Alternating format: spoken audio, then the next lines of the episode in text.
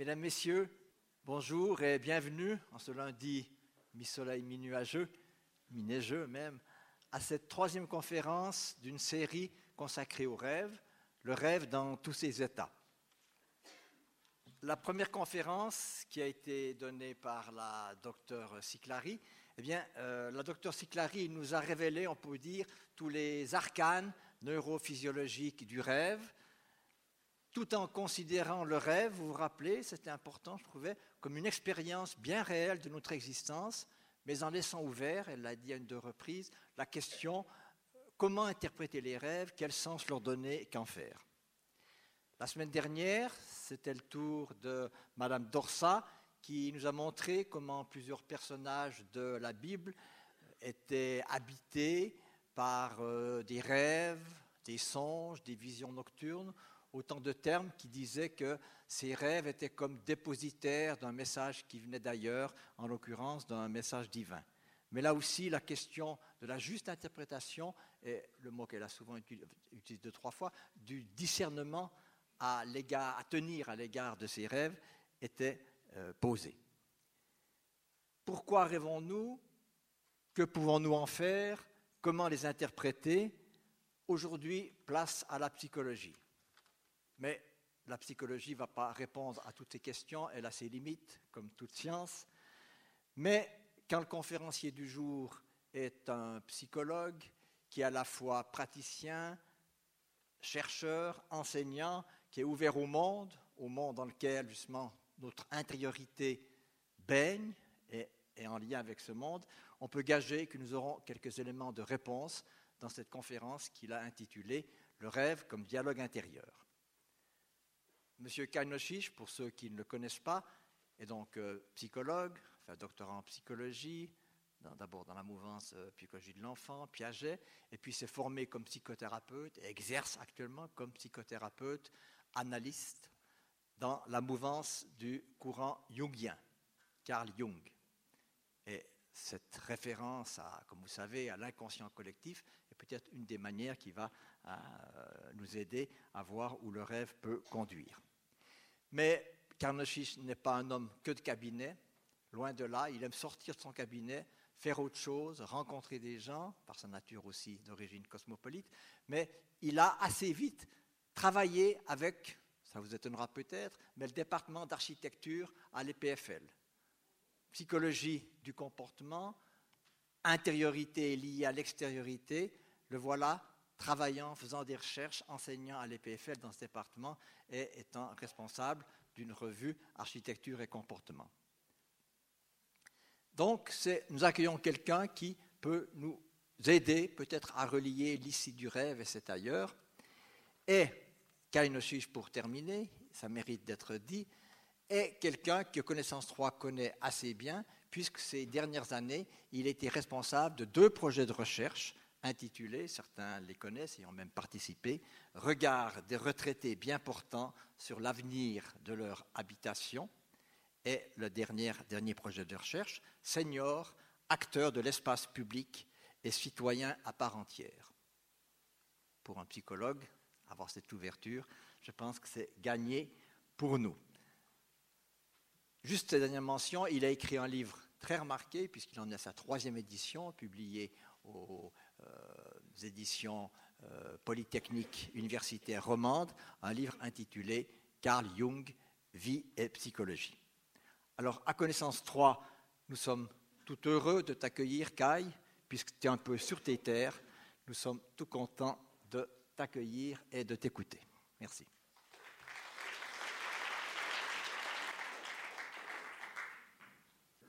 Voilà, merci de cette euh, introduction qui euh, m'embarrasse évidemment euh, et me rend la tâche beaucoup ou encore plus difficile. Alors, je vais tout de suite entrer dans mon sujet. Je vais parler du rêve comme dialogue intérieur. Et je commence de belle manière en essayant de capter votre bienveillance pour ensuite aborder trois points. Le premier, euh, j'ai intitulé le premier point Les rêves à la suite de Freud et de Jung. Le deuxième point va être le rêve comme dialogue intérieur, donc le, titre de mon exposé. Et le troisième, euh, je l'ai appelé amplification, c'est-à-dire comment il peut être intéressant de connecter une image de rêve avec un motif ou une histoire mythologique. Et suivant comment vont les choses, si j'ai le temps, je vais encore dire quelques mots euh, sur l'inconscient collectif et l'archétype, qui sont vraiment deux euh, notions très jungiennes, mais je crois que je les mentionnerai en cours de route également. Et il y aura une petite lysiste, une petite sortie tout à la fin. Donc, je commence par ma captatio benevolentiae, comme on dit, et euh, en rappelant que en langue française, le rêveur est très sûr de lui. Il ou elle fait un rêve. Dans beaucoup d'autres langues, on a des rêves ou on voit des rêves. Et les anciens Grecs et Romains étaient, eux, modestes sur la question. Ainsi, les Grecs étaient-ils visités par des rêves? Ils ne les faisaient pas. Leurs rêves venaient d'ailleurs de l'extérieur d'eux-mêmes. Ils ne leur étaient révélés que si l'un ou l'autre des dieux en décidait. En somme, le rêve était en lui-même une manifestation du Dieu, une théophanie.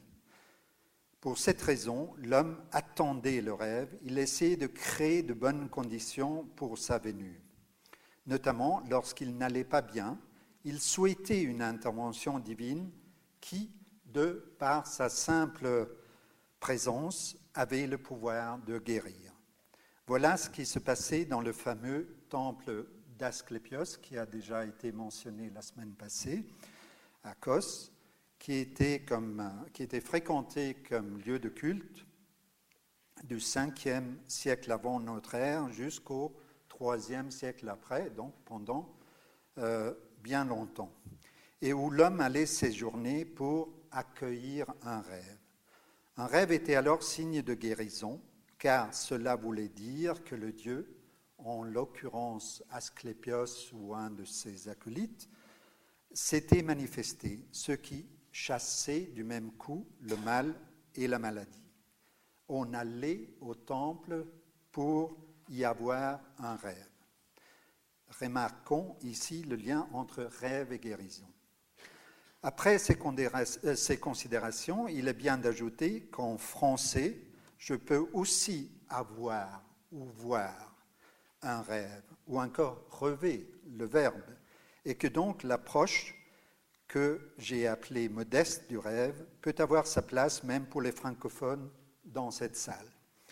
Et je vais essayer de montrer que pour en savoir plus sur nous-mêmes, une telle approche où le rêve est vu comme n'étant pas seulement une expression de notre histoire personnelle, garde son intérêt. Asclépios peut encore avoir sa place. La plupart d'entre nous admet que dans nos rêves, une succession d'événements imaginaires se succèdent sans que nous ayons la possibilité de les choisir ou de les guider. Les images des rêves s'imposent à nous. La personne qui rêve se trouve prise dans une histoire où elle fait face à une succession d'événements ou d'images où elle est juste immergée. Le lion avance menaçant vers moi, je me mets à courir ou je me fige de peur. Après coup, nous nous rassurons en nous disant que ce n'était heureusement qu'un rêve, que de l'imaginaire. Nous disons même que ce n'est pas la réalité. Néanmoins, après coup, cet imaginaire nous occupe et souvent nous perturbe, influence notre humeur et nos pensées.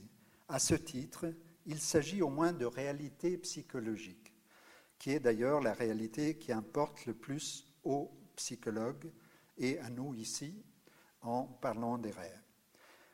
Je souligne encore le lien entre rêve et bien ou mal-être.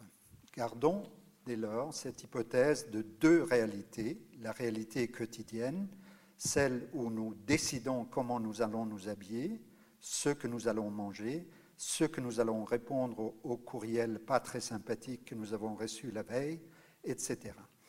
Et ceci à longueur de journée, réalité que nous pouvons qualifier de diurne. Et d'autre part, la réalité des rêves dans lesquels nous nous trouvons, sans que cela soit notre choix, par exemple, en costume orange et chapeau melon, et tentons désespérément d'échapper au lion rugissant, qui dans le rêve est fort réel, car dans le rêve c'est bien pour nous une question de vie ou de mort, et il arrive même de nous réveiller en sueur et de nous lever pour fermer notre serrure à double tour.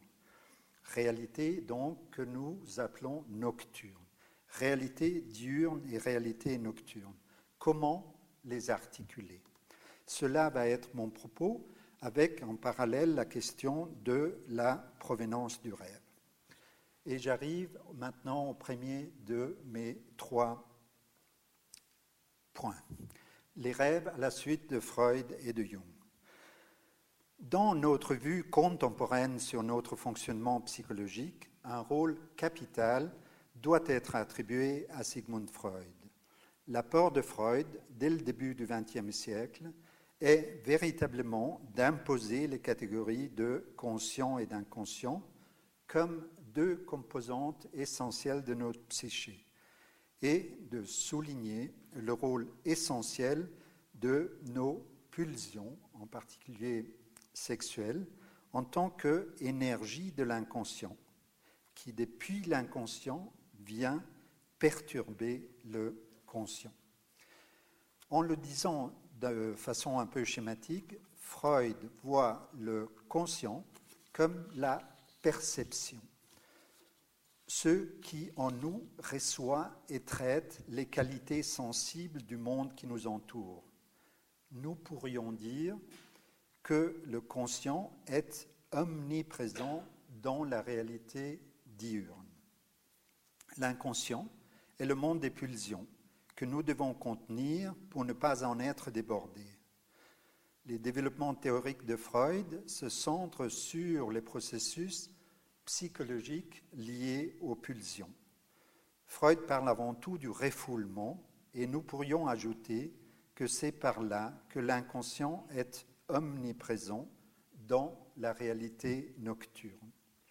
Ajoutons que l'inconscient peut également nous perturber dans nos activités diurnes et nous amener à faire des choses incongrues ou du moins inattendues. Mais c'est surtout la nuit que l'inconscient règne en maître. En date de 1900, un des ouvrages majeurs de Freud, L'interprétation des rêves, qui est topique pour nous ici. Or, dans ce livre que Freud euh, précise, or c'est dans ce livre que Freud précise que le rêve est lié aux pulsions. Le rêve est, dit-il, la voie royale vers l'inconscient. Mais dans la perspective de refoulement, qui est celle de Freud, les images du rêve sont essentiellement un déguisement de désir, surtout sexuel, inavouable au conscient. Freud parle de mécanisme de défense. Les images du rêve sont finalement l'expression d'une censure dont la fonction, dit-il, est notamment de préserver le sommeil. À partir de là, l'interprétation d'un rêve consiste à remonter du rêve à ce qui est caché, généralement à des désirs inavouables. Le patient raconte son rêve et si dans ce rêve il y a un tabouret, on lui demande d'associer avec le tabouret, évoquer librement des souvenirs, des expériences et on remonte d'association en association qui vont assez vite quitter le tabouret vers le pulsionnel caché par le contenu manifeste du rêve. Si je rappelle, et je m'arrête là, mais si je rappelle ici la vue de Freud sur le rêve, ce qu'elle a une grande influence sur la psychologie contemporaine. La séparation de conscient et d'inconscient est largement adoptée aujourd'hui et la vue qu'il s'agit pour nous de tenir l'inconscient en respect est également largement répandue. Alors venons maintenant à Carl Gustav Jung, d'abord disciple de Freud et par la suite en rupture avec lui. Pour Jung, une fois qu'il a rompu avec Freud, le rêve ne censure pas. Les images oniriques proposent un autre regard, celui de l'inconscient, mais sans déguisement, sur la situation psychologique du rêveur. Les réflexions de Jung s'insèrent dans la suite de la distinction conscient-inconscient telle que définie par Freud, mais Jung conçoit l'inconscient de façon différente, lui attribuant une énergie non tant sexuelle, mais vitale, dans un sens plus large, tout ce qui est créativité.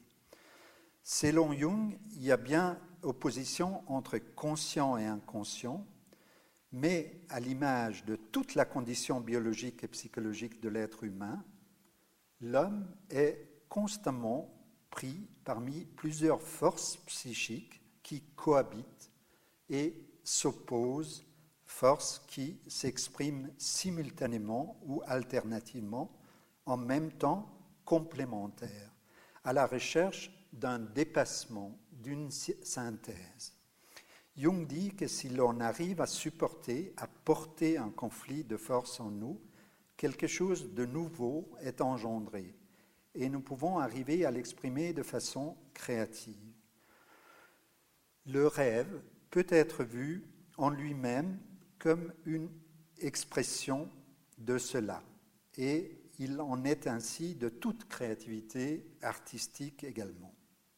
L'opposition de force est le propre de l'énergie vitale.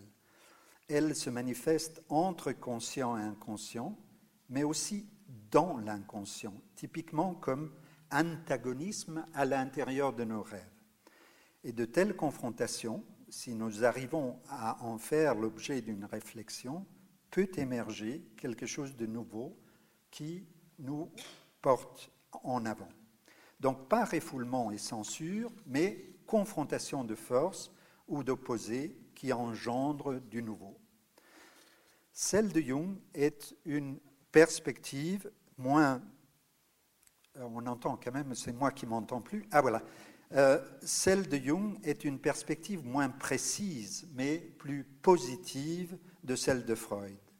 L'inconscient y est vu dans son opposition, mais aussi dans sa complémentarité au conscient. Il ne s'agit pas tant de tenir en respect l'inconscient, mais de lui trouver sa place parallèle et complémentaire au conscient pour aller de l'avant. Dès lors, le rêve éclaire autrement que le conscient la situation du rêveur lui-même. Il s'agit surtout de faire vivre les images du rêve, sentir leur énergie vitale et pouvoir ainsi dialoguer avec elle.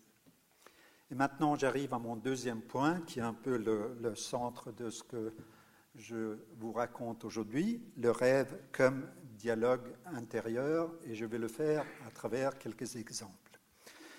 Pour maintenant illustrer pratiquement ce que peut être une approche du rêve comme dialogue intérieur, et en m'inscrivant en même temps dans l'approche jungienne du rêve, je vais me référer à des rêves d'une personne avec qui j'ai eu des entretiens dans ma propre pratique il y a déjà de nombreuses années et qui m'a par la suite donné son accord pour évoquer les rêves dont il va être question, avec évidemment pour ma part la condition de garantir l'anonymat de cette personne. Alors j'appelle ici cette femme Xenia plutôt que X l'anonymat est gardé. Elle a une trentaine d'années et vient me consulter quelques mois après la naissance de son premier enfant, une fille.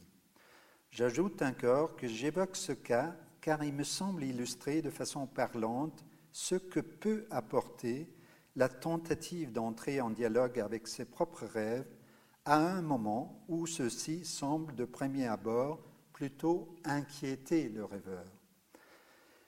Avant les quelques entretiens dont il va être question, j'avais vu déjà Xenia pendant environ un an. Et c'est là trois ou quatre ans avant les entretiens dont je vous parle maintenant.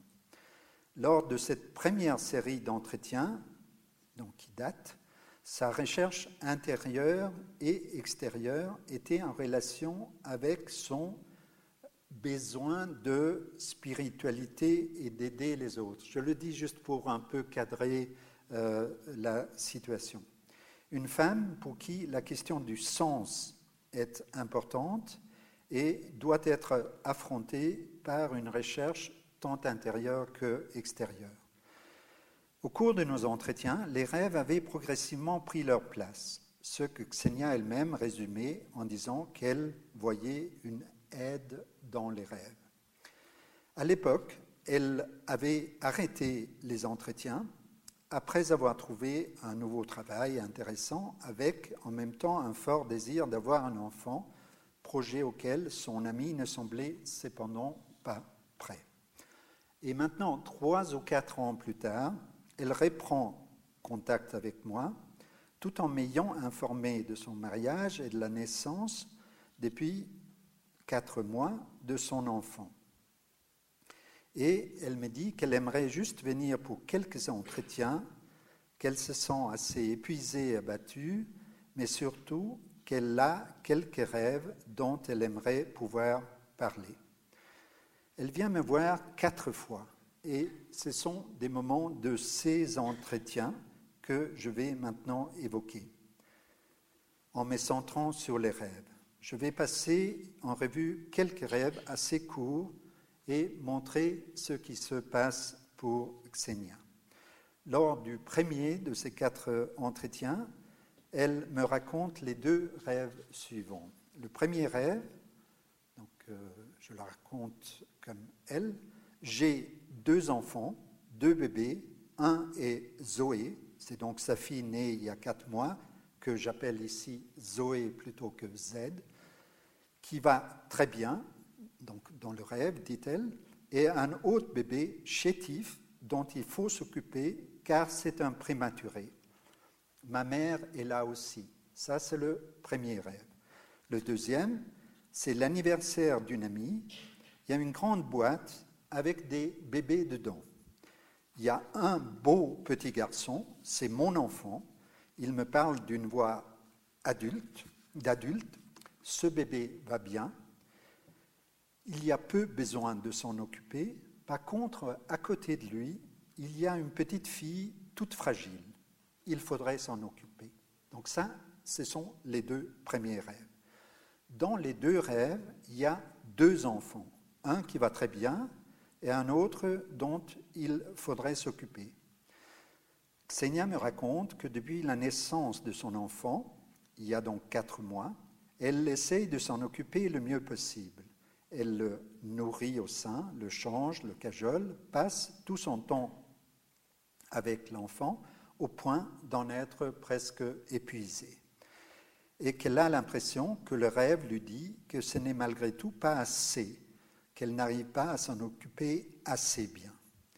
Et on peut très bien comprendre cette impression de Xenia, jeune mère de son premier enfant, qui en plus se sent assez seule avec ses tâches. Dans l'approche jungienne, on parle euh, de regard subjectif sur le rêve, lorsque on essaie de considérer les différents composants d'un rêve mais surtout ses personnages, comme des aspects du rêveur lui-même. Concentrons-nous ici sur l'image des deux enfants qu'on retrouve dans les deux rêves. Un bébé qui va bien, l'autre chétif, fragile. En évoquant ce dernier bébé au cours de l'entretien que j'ai avec elle, en essayant de ressentir comment ce bébé était dans le rêve, Xenia, au bout d'un moment de silence, se ressent, se retrouve pendant notre entretien dans une période particulièrement abandonnée et malheureuse de son enfance solitaire, où elle se sentait peu de choses avec des parents qui se disputaient souvent au point par la suite de se séparer. J'évoque ici ce moment de mes entretiens avec Sénia car il illustre, à mon sens, bien ce que nous pouvons entendre comme un premier moment de dialogue intérieur. Xenia arrive à se reconnecter avec les images et l'atmosphère de son rêve, et ainsi l'enfant chétif devient l'enfant chétif en elle, souvenir d'une période difficile de sa propre vie de jeune enfant qui l'émeut fortement. Elle dit même qu'elle ressent être cet enfant. Et ceci lui fait alors émettre l'hypothèse que c'est peut-être une des raisons pour lesquelles elle s'occupe autant de son enfant, celui donc qui est dans le berceau, jusqu'à se négliger totalement elle-même. Le rêve dit bien qu'il y a deux enfants. Or, si les circonstances actuelles font surgir des souvenirs douloureux, une fois admis comme tels, il y a aussi des raisons pour se dire qu'objectivement, les choses vont assez bien pour Xenia. Elle a un vrai bébé qui lui va bien. Elle est contente d'être mère dans un couple auquel elle croit. Xenia évoque d'ailleurs des images comme de réparation, qu'elle a l'impression, avec sa maternité, de vouloir rétablir quelque chose. Et en disant cela, le bébé chétif trouve une place. Les deux bébés sont liés et on peut suggérer que le bébé qui va bien fait apparaître l'autre avec lequel il s'agit de composer. Si vous vous rappelez la, séquence dans le rêve, c'est là qu'on peut voir euh, cette succession. Un, celui qui va bien, fait apparaître l'autre le bébé chétif est là aussi. Un qui est d'un coup deux, le motif du double, de la dualité. En nous tenant strictement au rêve, dans le premier, Xenia a deux enfants. Il y a le bébé qui va bien et il y a le bébé chétif. Prématuré, est-il dit, né trop tôt, mais deux bébés d'elle, sœur ou sœur et frère, liés biologiquement, donnés ensemble, associés et dissociés, qui demandent des soins différents. Dans le deuxième rêve, deux bébés sont de nouveau donnés ensemble, dans la même boîte. Le bébé de Xenia est un garçon, alors que l'enfant biologique de Xenia est une fille, Zoé. Alors que l'autre bébé dans le rêve, qui n'est pas ici un enfant biologique de Xenia, mais dont il faut s'occuper, est une fille. Un bébé qui va bien, l'autre, une fille fragile, demande l'attention. De nouveau, les deux bébés sont donnés ensemble. L'un va avec l'autre. Les forces sont ici entre jeune masculin qui va bien et jeune féminin fragile. Et il y a quelque chose de complémentaire, on pourrait dire. Hein. du moins, c'est ce qu'on espère qui est entre masculin et féminin. Ainsi, la simple évocation des images des deux rêves, leur prêter attention, être et rester avec eux un temps, amène Xenia à ressentir qu'il ne s'agit pas de s'occuper encore plus de son enfant Zoé qui va bien, même si, comme à tout enfant ou à tout bébé, il lui arrive de pleurer, mais de faire une place aussi à l'enfant chétif en elle réaliser sa présence et ce que cette présence suscite. Le fait d'avoir réussi à se connecter avec l'enfant chétif en elle ouvre et libère clairement quelque chose en Xenia. Et nous le verrons maintenant avec les rêves suivants. Le fait que les deux rêves évoquent le motif du double, de la dualité, peut amener à bien d'autres réflexions, et j'y reviendrai, mais pour l'instant, je m'arrête ici. À l'entretien suivant, Xenia raconte encore deux rêves. Le premier, Zoé pleure dans son berceau, c'est la nuit, je n'arrive pas à éteindre la veilleuse, Zoé continue à pleurer, alors je la prends et je la secoue violemment. Elle se brise la nuque, je la repose, je me réveille horrifié. Et le rêve suivant, Zoé prend un paquet de mouchoirs en papier, elle va sur le pont. En sachant juste marcher, elle jette les mouchoirs sur le pont, il y a là une jeune femme qui attrape Zoé et la projette violemment contre le pont du bateau, sa tête toute secouée, je suis horrifié. Après avoir raconté ces deux rêves, en fait deux cauchemars, Xenia ajoute que, ouf, j'ai réussi à vous dire ces deux rêves. Il est vrai qu'on voit de temps à autre des rêves, je prétends nous tous, dont on est peu fier, on se sent plutôt accablé.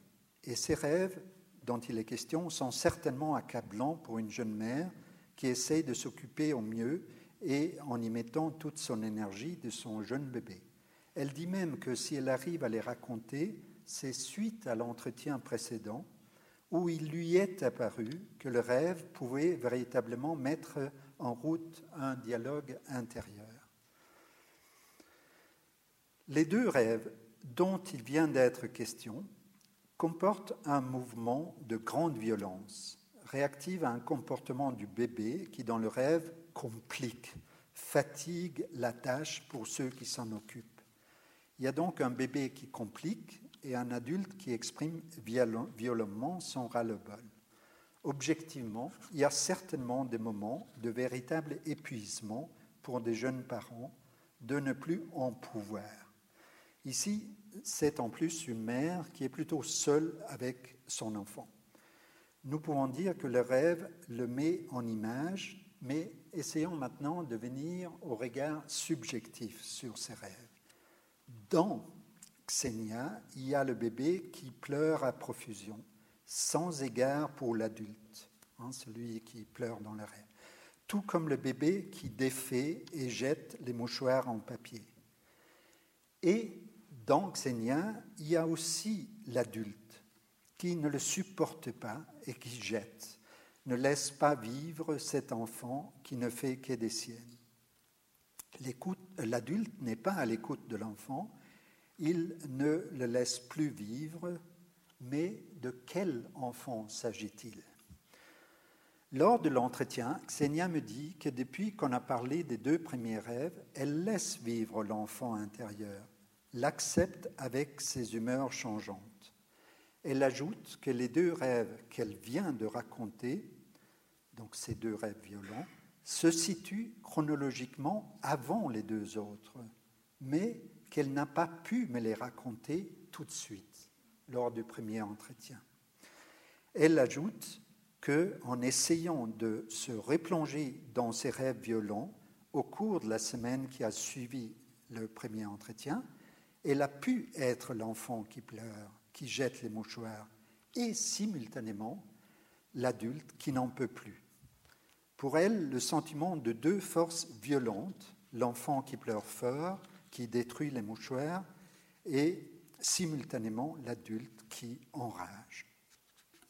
Alors si je reprends ces propos de Xenia, c'est pour souligner que les quatre rêves sont maintenant partis d'un dialogue intérieur de Xenia. Et elle ressent l'opposition en elle-même entre le côté enfant qui fait des siennes et l'adulte qui ne le supporte pas. Et nous voyons comment même des images très violentes peuvent ainsi être admises, acceptées comme images de force qui s'opposent à l'intérieur d'elle et par ailleurs, constate Xenia, cette admission contribue objectivement à détendre la relation entre elle et sa fille Zoé. Que même si sa fille pleure, elle arrive à ne pas se sentir coupable.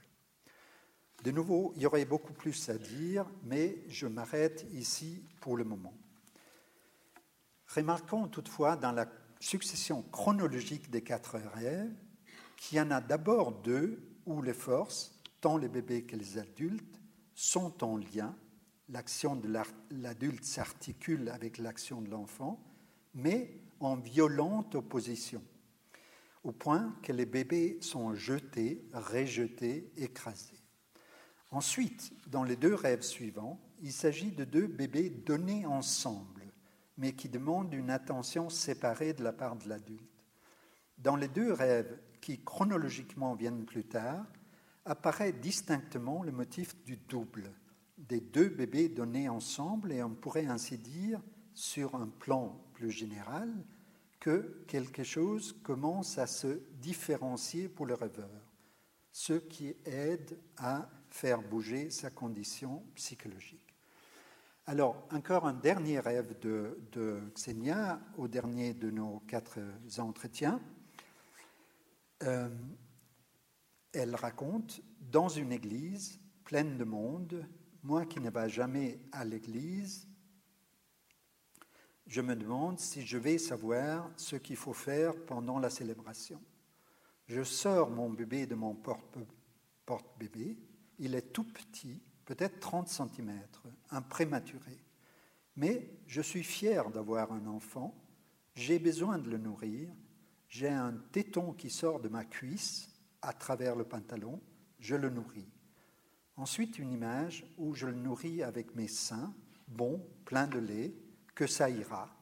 J'ai de l'amour pour l'enfant, c'est très agréable. Ça c'est le rêve. Elle ajoute que c'est un rêve dont elle est contente. Elle dit aussi qu'elle ne pense pas qu'il y ait tellement besoin d'en parler. Oui, les deux bébés, Zoé et celui en elle, elle les sent tout petits mais elle s'en occupe. Elle dit encore que le motif de la cuisse est important pour elle, le signe du Sagittaire aussi. Alors, à ce moment de nos entretiens, c'est moi qui aurais voulu en savoir plus, ne serait-ce que sous les associations mythologiques et probablement astrologiques de Xenia, mais vu que le dialogue intérieur de Xenia semble bien en route, en fait c'est elle qui le conclut, il n'y a pas besoin de continuer et nos entretiens s'arrêtent là. Alors, remarquons maintenant ici simplement que les commentaires de Xenia à ce rêve montrent que le motif du double est devenu partie du dialogue intérieur de Xenia, mais articulé d'une nouvelle manière entre bébé extérieur et bébé intérieur. Il y a le bébé Zoé dans le berceau et le bébé, d'ailleurs encore prématuré, de son rêve. Cet entretien est, je l'ai dit, aussi le dernier avec Senia et euh, il me semble que c'est peut-être un joli exemple, mais c'est quand même un exemple assez parlant de ce que nous pouvons euh, parler de euh, dialogue intérieur avec nos rêves. Et j'arrive à mon troisième point. Ça va encore, peut-être que je pourrais même vous faire part de mon quatrième point, euh, que j'ai donc appelé amplification. Dans ses élaborations théoriques, Jung suggère qu'un rêve peut connecter le rêveur à des thèmes qui ne sont pas seulement ceux de sa biographie, de son histoire, mais à des thèmes, disons ici type et forme, comme synonyme de thème, qui peuvent faire leur apparition dans l'imaginaire de tout être humain dans certaines phases de sa vie ou dans certaines situations psychologiquement critiques. À ce titre, les rêves, selon Jung, sont l'expression de l'inconscient du rêveur mais aussi d'un inconscient que Jung considère partagé par tous les hommes et qu'il appelle inconscient collectif. Et c'est ici que nous pouvons dire que Jung s'inscrit dans la tradition antique, que son point de vue, antique j'entends Grèce et Rome, euh, que son point de vue est finalement assez proche de celui des anciens, de ceux qui considéraient les rêves comme apparitions divines et en même temps que sa vue est dans la continuité directe des romantiques du euh, début 19e. Il y a un réservoir d'images, ou un réservoir imaginaire plus grand que le conscient et même que l'inconscient personnel, et que l'homme a intérêt à écouter comme manifestation de quelque chose qui est d'une histoire au-delà de la sienne individuelle. Pour être maintenant un peu plus concret, je vous propose de amplifier, comme on dit en langage jungien, évoquer à travers d'autres histoires bien connues le motif symbolique de deux enfants qui apparaissent simultanément, qui ont un lien fort, deux qui vont ensemble, la gémellité. Le double, même si deux jumeaux sont aussi des êtres séparés. Il y a quelque chose de cela dans les rêves de Xenia. Les deux enfants des deux premiers rêves que je vous ai restitués ne sont pas racontés par Xenia comme des jumeaux, mais ils apparaissent ensemble, sont du même âge, l'un apparaît et simultanément l'autre, le motif du double de la dualité. Dans le premier rêve, les deux sont des enfants de Xenia. C'est un motif très présent en mythologie, dans les contes de fées, dans la Bible, et que nombre d'ethnologues ont aussi évoqué dans leurs travaux sur des ethnies même lointaines des nôtres. Je vais maintenant parler d'images qui n'ont pas été évoquées dans mes entretiens avec Senia, mais que je introduis ici pour nous amener vers le concept jungien d'inconscient collectif et aussi celui de archétype. Par amplification, Jung entend la convocation au sujet d'images d'un rêve d'autres histoires, et donc aussi d'images où on trouve le même motif que dans un rêve donné, histoire de la mythologie et d'autres traditions orales et écrites qui sont devenues partie de notre patrimoine culturel. Ce patrimoine est accessible sur le plan conscient, mais il exprime aussi quelque chose de l'inconscient. Nos rêves s'y réfèrent dans leur contenu et les récits de nos rêves contribuent à alimenter de façon créative ce patrimoine.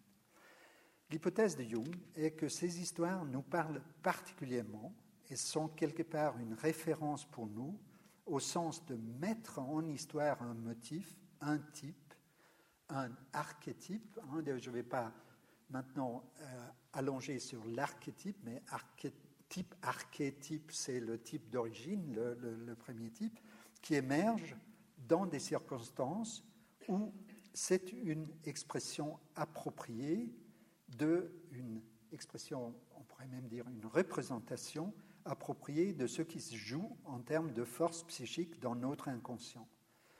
Un motif appelé au premier plan par notre inconscient lorsque les circonstances font que nous sommes dans une situation où l'image, pour revenir à notre exemple du double, de la dualité, est particulièrement évocatrice de ce qui se passe en nous.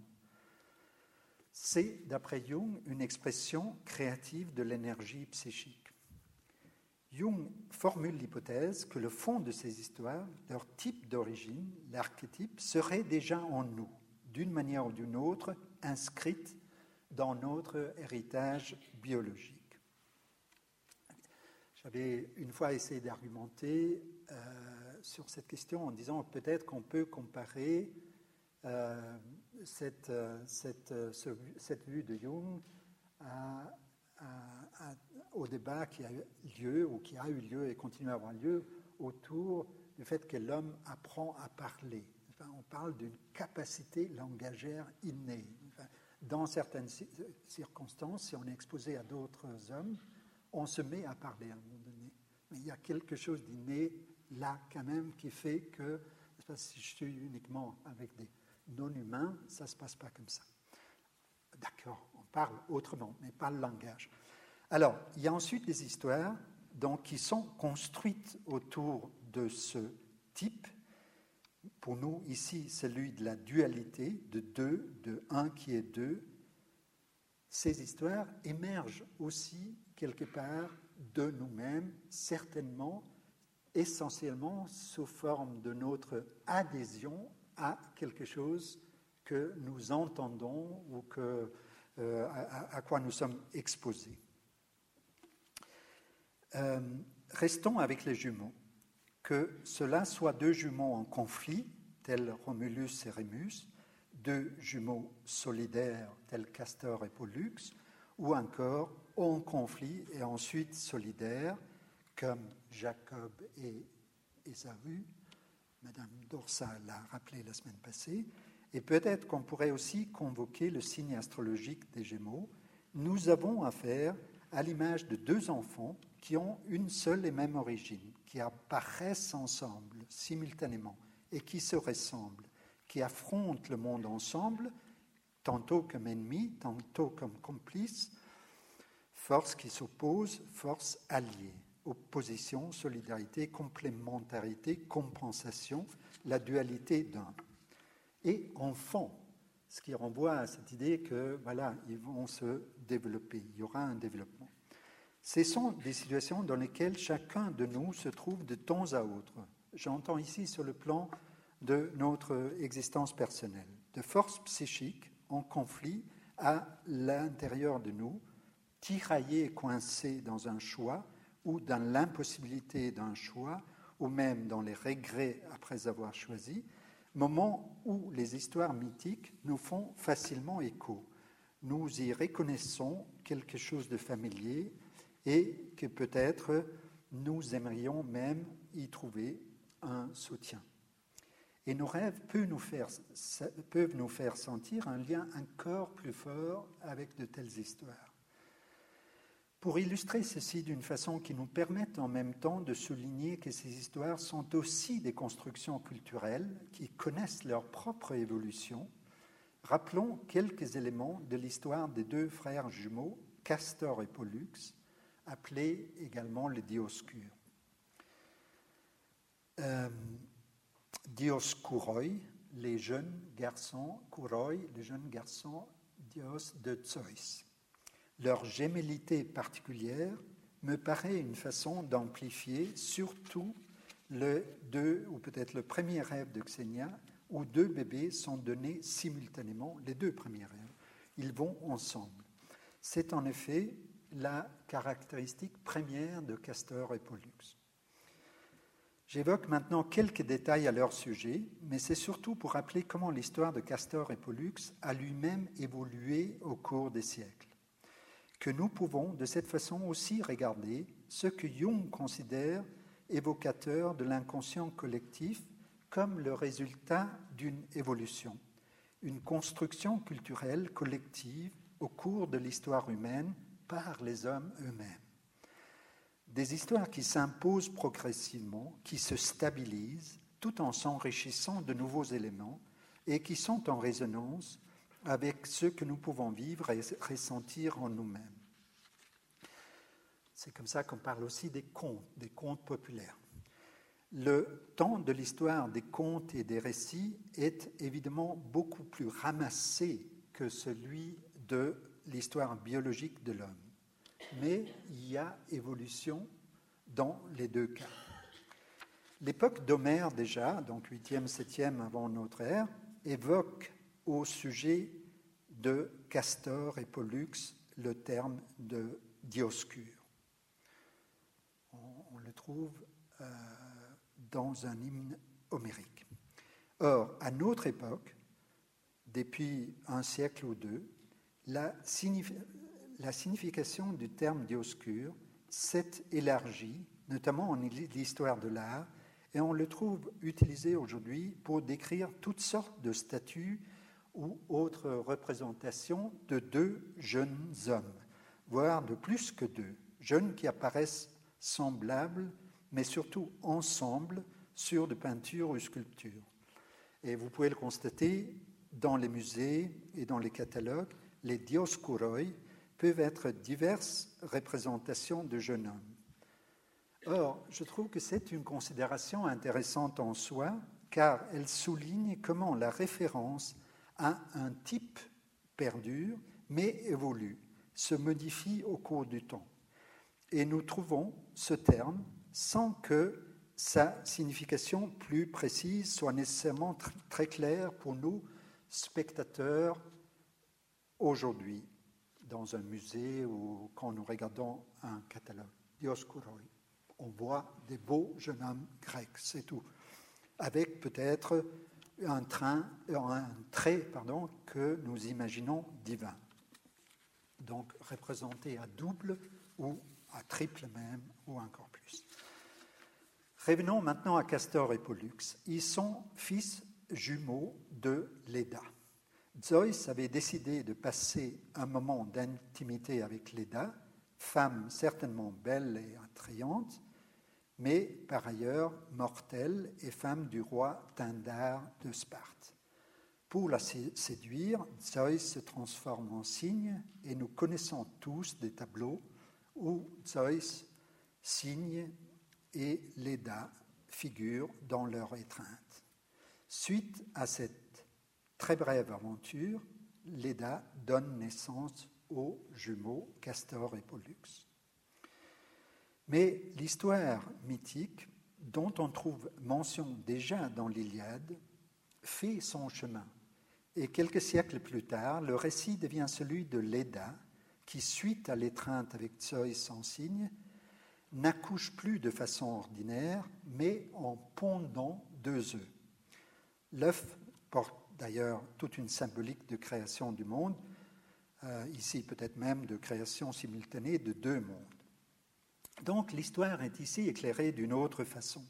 S'établit ensuite l'histoire que dans un des œufs, il y a Pollux et Hélène, et que cet œuf a Zeus comme père, alors que Castor se trouve dans l'autre œuf avec Clytemnestre, ces deux ayant comme père Tindar, l'époux légitime et mortel de Leda. Il y a aussi d'autres versions. On pourra de toute façon dire qu'il s'agit d'une naissance miraculeuse dont une naissance divine ou semi-divine avec Pollux et Hélène, demi-dieux, et l'autre naissance mortelle, si je peux utiliser ce qualificatif, avec Castor et Clytemnestre. Et c'est là, même si Castor et Pollux sont les dioscures, les deux jeunes hommes de Zeus. Cela nous permet aussi de rappeler que les mythes ont tendance à se mélanger, à se contaminer. Ici, c'est un lien fort entre les deux frères et des figures féminines. Ils sont dans les mêmes yeux, D'ailleurs, mieux connues de nous, ces figures féminines, que même Castor et Pollux. Ces femmes, Hélène de Troie, femme de Ménélas, et Clytemnestre, mère d'Oreste et femme d'Agamemnon. De toute façon, une preuve de la vitalité de ce mythe et qui souligne encore une fois le motif de la dualité, le mortel et le divin, nés de la même mère et manière, ici de deux œufs, mais de la même ponte. Je ne vais pas ici reprendre la vie et les aventures de Castor et Pollux, dont on trouve mention, entre autres, dans les expéditions des Argonautes, dans une tentative de rapatriement d'Hélène, dans la chasse aux sangliers de Calydon et d'autres histoires, mais toujours avec les deux ensemble.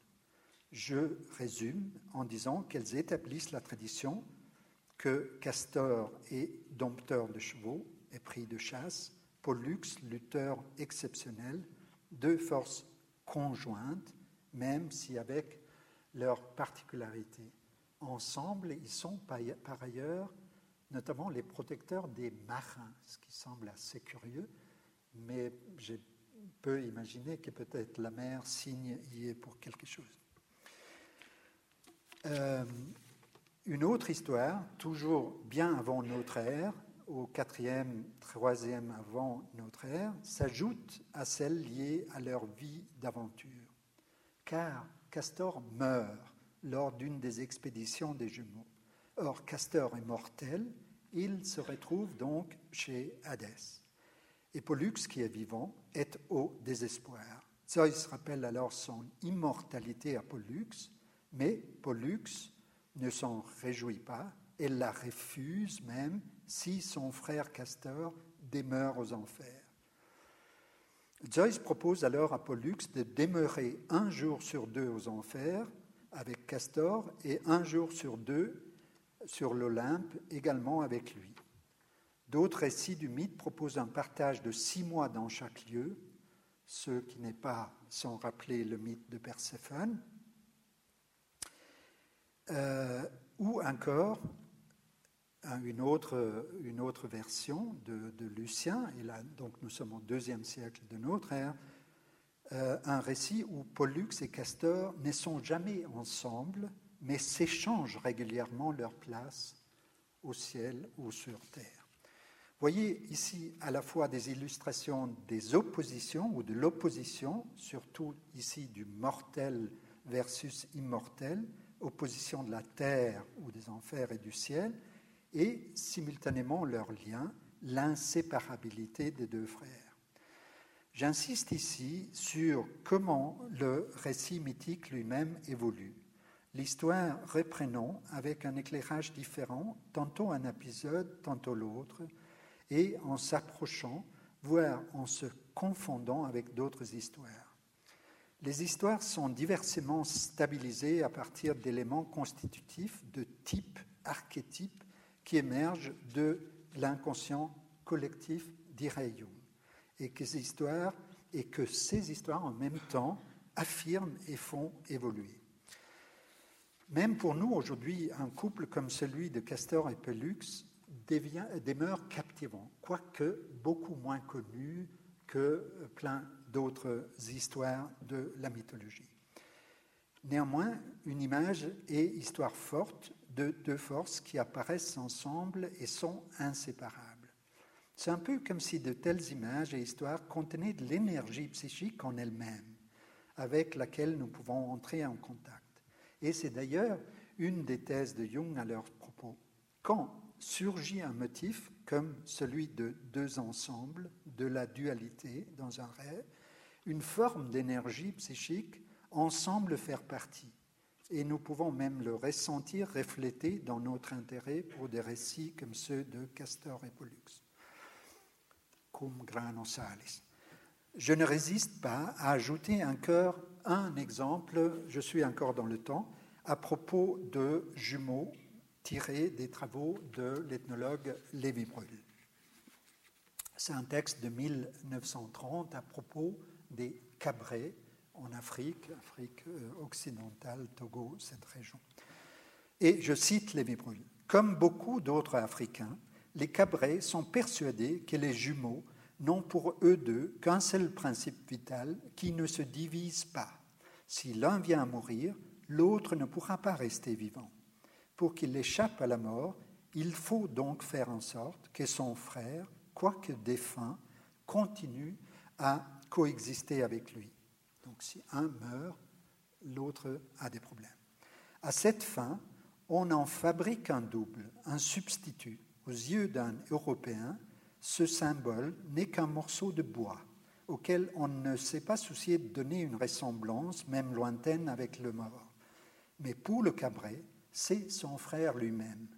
Quand il lui offre à manger et à boire, c'est son frère qu'il nourrit. Il prend constamment soin de lui, il le protège contre tous les dangers. Un seul et même principe de vie leur est toujours commun, à lui et à son frère, incarné pour ainsi dire dans ce symbole. Par suite, quand le vivant tombe malade, un traitement n'aura d'effet sur lui que s'il est appliqué aussi aux morts, c'est-à-dire à son symbole. Avec ce que je viens, ça c'est la, la, citation de Lévi-Brûle, avec ce que je viens de rappeler, cette histoire n'est fait que étendre à un autre contexte et culture les mêmes considérations sur les jumeaux. Je n'ajoute qu'un seul commentaire sur cette euh, forte histoire, d'ailleurs triste parce qu'elle se termine mal, mais je vous épargne la fin. Donner à manger et des médicaments à un morceau de bois implique forcément que cette personne consacre un moment à ce que représente le morceau de bois nous pourrions donc dire qu'il s'agit d'un objet favorisant le dialogue intérieur, comme on peut le faire dans un rêve. Notons aussi que, au, sujet des jumeaux, il y aurait énormément à dire. Euh, jumeaux acceptés dans certaines cultures, sacralisés même, et rejetés dans d'autres au point de ne pas leur permettre de vivre. Bon, le motif des jumeaux nous a amenés loin, mais je voulais surtout montrer que ce motif présent dans les rêves dont je vous ai parlé est aussi un fort motif mythologique. Dans le cas qui nous occupe, je trouve frappant qu'il apparaisse dans des rêves d'une femme peu après qu'elle devienne mère. Donner naissance, donner naissance, c'est aussi un qui devient deux. Et c'est le cas dans les rêves que nous avons évoqués, un enfant qui d'un coup est deux. Deuxième est là. Mais peut-être que nous devrions dire deux fois deux.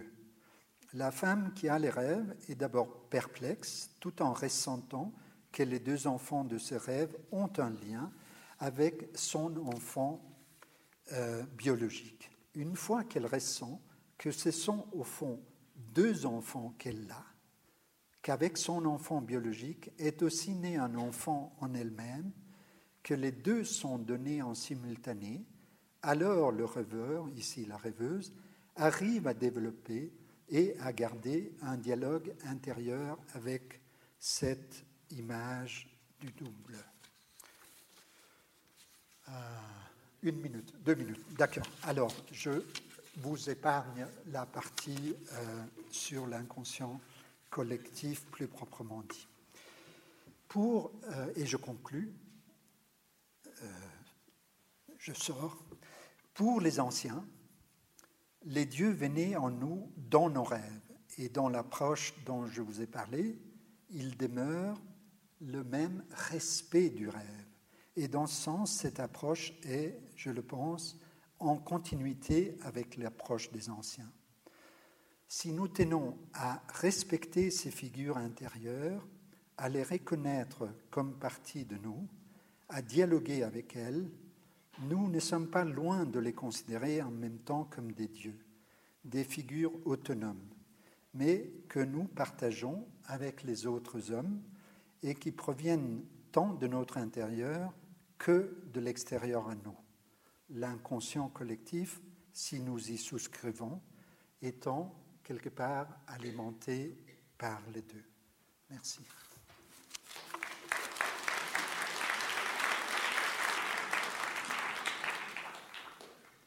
Merci Kai pour cet exposé assez pointu, par moments très pointu, surtout le troisième point sur l'amplification.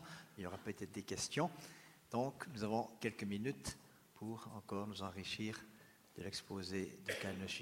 Je, euh, je, réponds juste à cette remarque du pointu.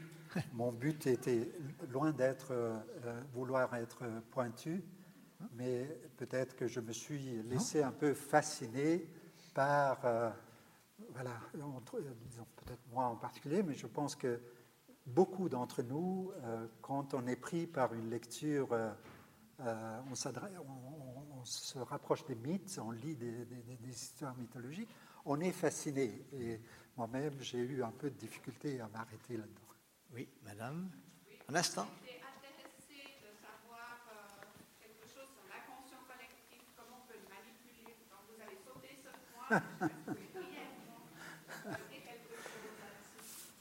Euh, oui, bon, je vais, juste euh, peut-être rappeler comment, comment euh, donc Jung a, développé ce concept. C'est intéressant de, de, ou les circonstances dans lesquelles il l'a développé, car ça dit quelque chose sur au fond comment ça s'est passé.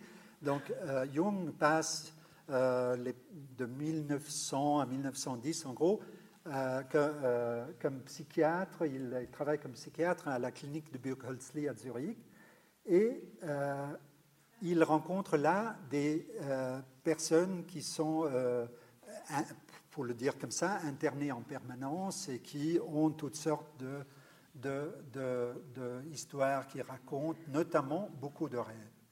Et en parallèle, à cette même époque, Jung lit pour la première fois un grand ouvrage encyclopédique sur la mythologie, cinq volumes de Kreuzer, et il raconte dans son, le livre qu'on appelle son autobiographie, qui s'appelle Ma vie, euh, comment, au fond, il est complètement fasciné par cette lecture et qu'il commence à trouver plein de choses euh, dans ces histoires qui correspondent à ce qu'on trouve dans les rêves de, ces personnes internées.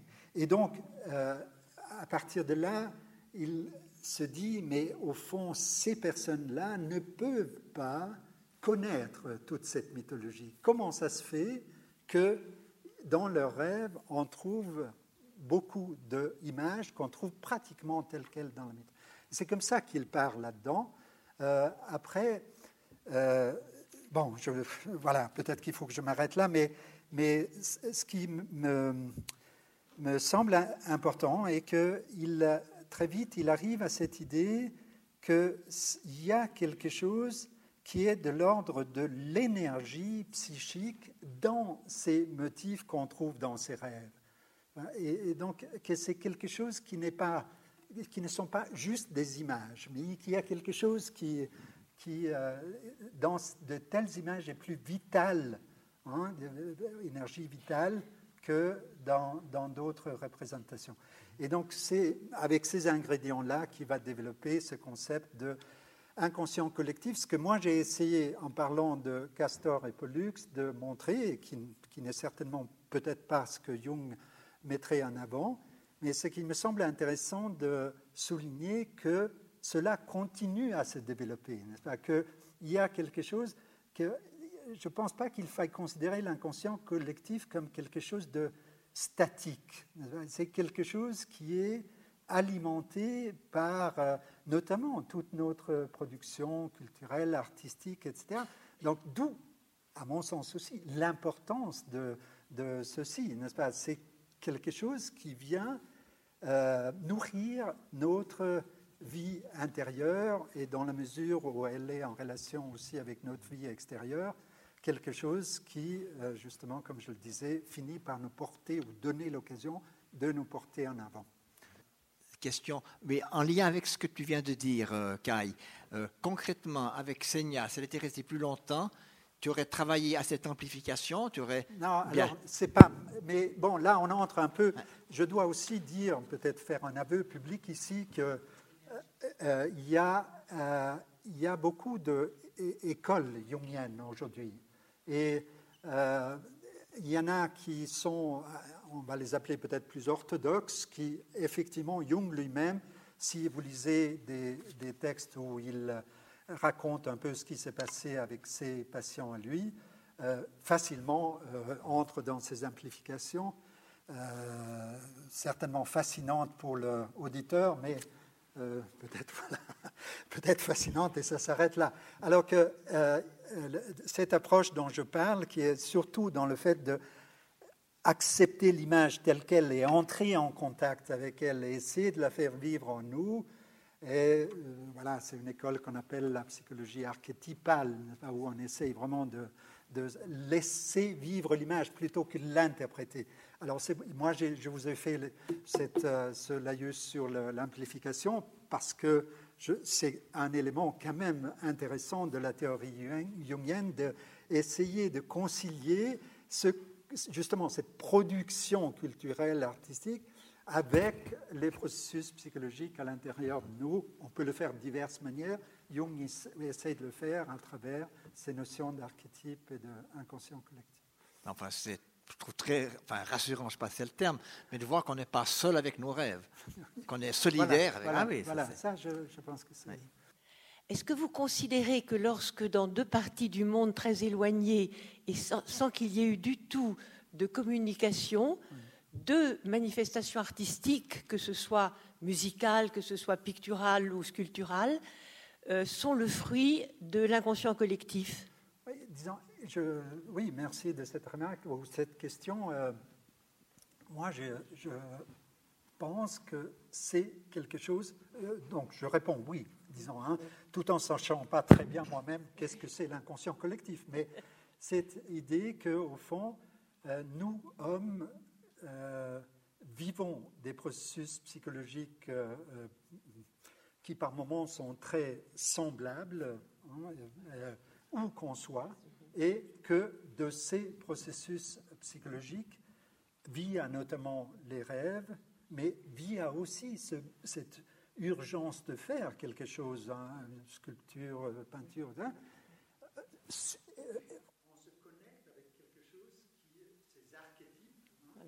alors que là j'ai pris celui du, double ou de la dualité, mais il y en a bien sûr bien d'autres euh, qui, au fond, euh, trouvent une forme d'une certaine façon en pratiquement tout ce qui est production artistique s'appuie sur quelque chose qui le précède. Donc il y a tout artiste connaît des œuvres qui le précèdent. Et donc même si ce qu'il fait émerge personnellement de son inconscient, il y a tout de suite un lien d'une manière ou d'une autre avec quelque chose qui est la production culturelle de sa culture, de son moment historique. Merci beaucoup. Je ne sais pas si je suis adéquat pour, pour, pour, bien présenter ma question. Euh, c'est vrai que j'étais un petit peu perturbé par rapport à ce que vous mentionniez, parce que, au fond, Xenia est venue vous trouver parce que, vraisemblablement, elle était dans un état de, mal-être psychique. Et que, quand vous nous parlez de Jung et de les des observations qu'il faisait, c'était chez des gens qui étaient internés. Alors ma question est la suivante, ça veut dire, est-ce que l'interprétation que l'on va donner au rêve, quel est le lien qu'il y a avec le psychopathologique? Est-ce que par, euh, dire, par essence même, il y aurait un lien entre ce que l'on ressent, les rêves que l'on ressent, et puis la, difficulté à pouvoir l'interpréter, l'influence que ça a sur notre conscient Je ne sais pas si ça c'est clair dans ma question. Oui, alors merci de cette question. Euh, disons, comme jungien, et en particulier de cette, cette ce néo-jungien que je suis, euh, je répondrai oui, donc, et, même euh, en allant, et peut-être c'est un peu polémique, plus loin, en disant que, au fond, on peut considérer la, les histoires mythologiques comme un manuel de, psychopathologie. Hein, ça, ça, nous amène peut-être pas beaucoup plus loin que euh, possibilité de conversation avec les rêves, de recherche dans les rêves d'un écho sur nous. Ça ne nous mène pas vers la biologie, mais euh, effectivement, oui, et, on peut dire que la psychiatrie, au sens où nous l'entendons, euh, donc, et surtout les catégories psychopathologiques, ne sont avec nous que depuis euh, quelques siècles, je veux dire. Hein. donc, auparavant, je ne dis pas que tout était lié à la mythologie, mais on peut dire une bonne partie était liée ce qu'on appellerait aujourd'hui à de la superstition, mais il y avait quand même une partie. Je vois la mythologie autrement que comme de la superstition, parce que je vois ces histoires comme quelque chose qui sont euh, alimentées certainement par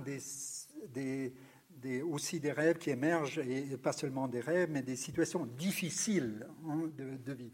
Donc il y a quelque chose. Euh, euh, dans la mythologie qui n'essaye pas tant de résoudre le, mal, mais de l'évoquer autrement, à travers une histoire de Castor et Pollux. Et, si je me mets euh, face à cette histoire, il y a peut-être, du moins sur le plan psychologique, quelque chose qui peut tout d'un coup commencer à bouger. Donc dans ce sens-là, euh, oui, c'était de la psychopathologie.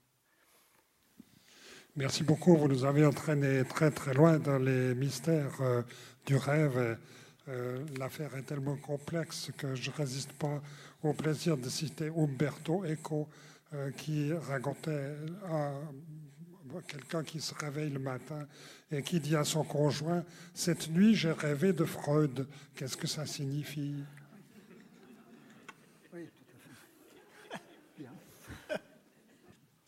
Qu'est-ce qu'il en est des tendances à, l'heure actuelle? Parce qu'on a des moyens de communication, on essaie d'apprendre par tous ces dispositifs, notamment euh, Internet, Google et autres. Est-ce que les, besoins, euh, je, parle de nouveau en termes de psychopathologie, besoins de patients qui euh, cherchent à mieux interpréter les rêves, est-ce qu'il a évolué dans dans votre pratique?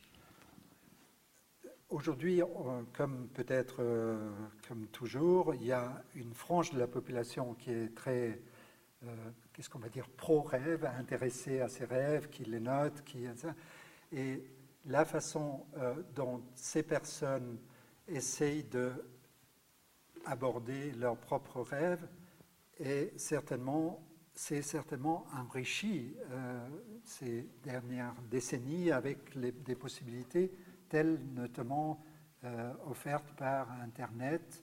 Et on parle beaucoup aujourd'hui de rêves dans des groupes qui se sont constitués euh, de diverses manières. Et les, il y a aussi des groupes qui se réunissent, donc c'est une espèce de thérapie groupale à travers des rêves.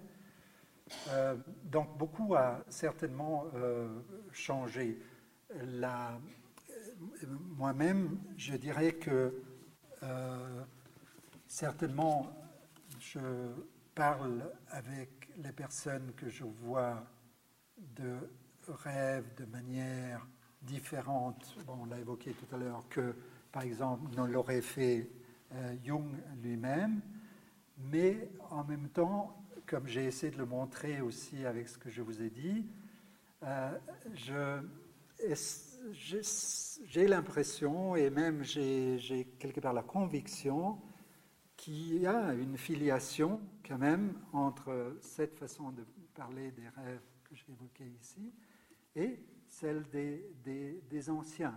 Nous avons une manière, hein, le, statut de Dieu, divin, etc. Tout ça est différent aujourd'hui. On les regarde plus de manière euh, symbolique euh, que euh, premier degré, mais fondamentalement, je n'ai pas l'impression que ça coupe le lien avec l'interprétation ancienne, dans le sens où l'aspect, pour moi, fondamental est celui que j'ai nommé ici le respect du rêve. Je veux dire, quelque part, essayez pas de le déformer, mais de le prendre euh, euh, comme il est là. Les rêves dont que je vous ai évoqués, j'ai développé juste une ou deux images. Même ces rêves assez brefs, il y avait bien d'autres choses aussi dont on aurait pu parler.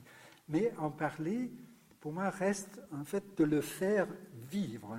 Et à ce moment, c'est pour ça que j'ai euh, essayé tout au début de parler de réalité euh, diurne et réalité nocturne, réalité surtout psychologique, comme, que euh, la réalité psychologique est quelque part non pas précipiter une interprétation, mais essayer de faire.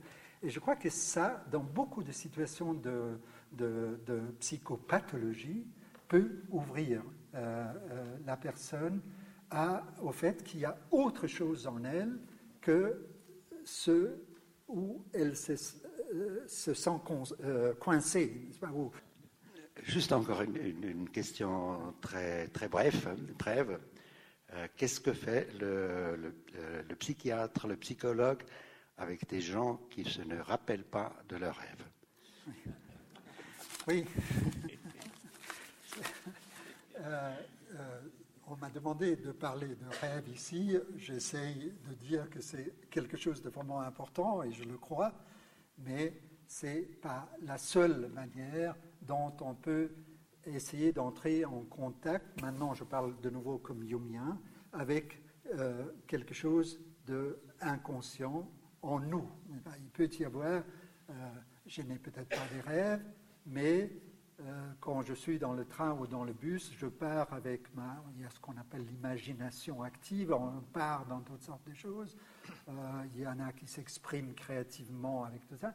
Donc, euh, et bien sûr, il y a la personne qui dit mon problème est justement que je n'ai rien qui est de l'ordre d'une vitalité intérieure.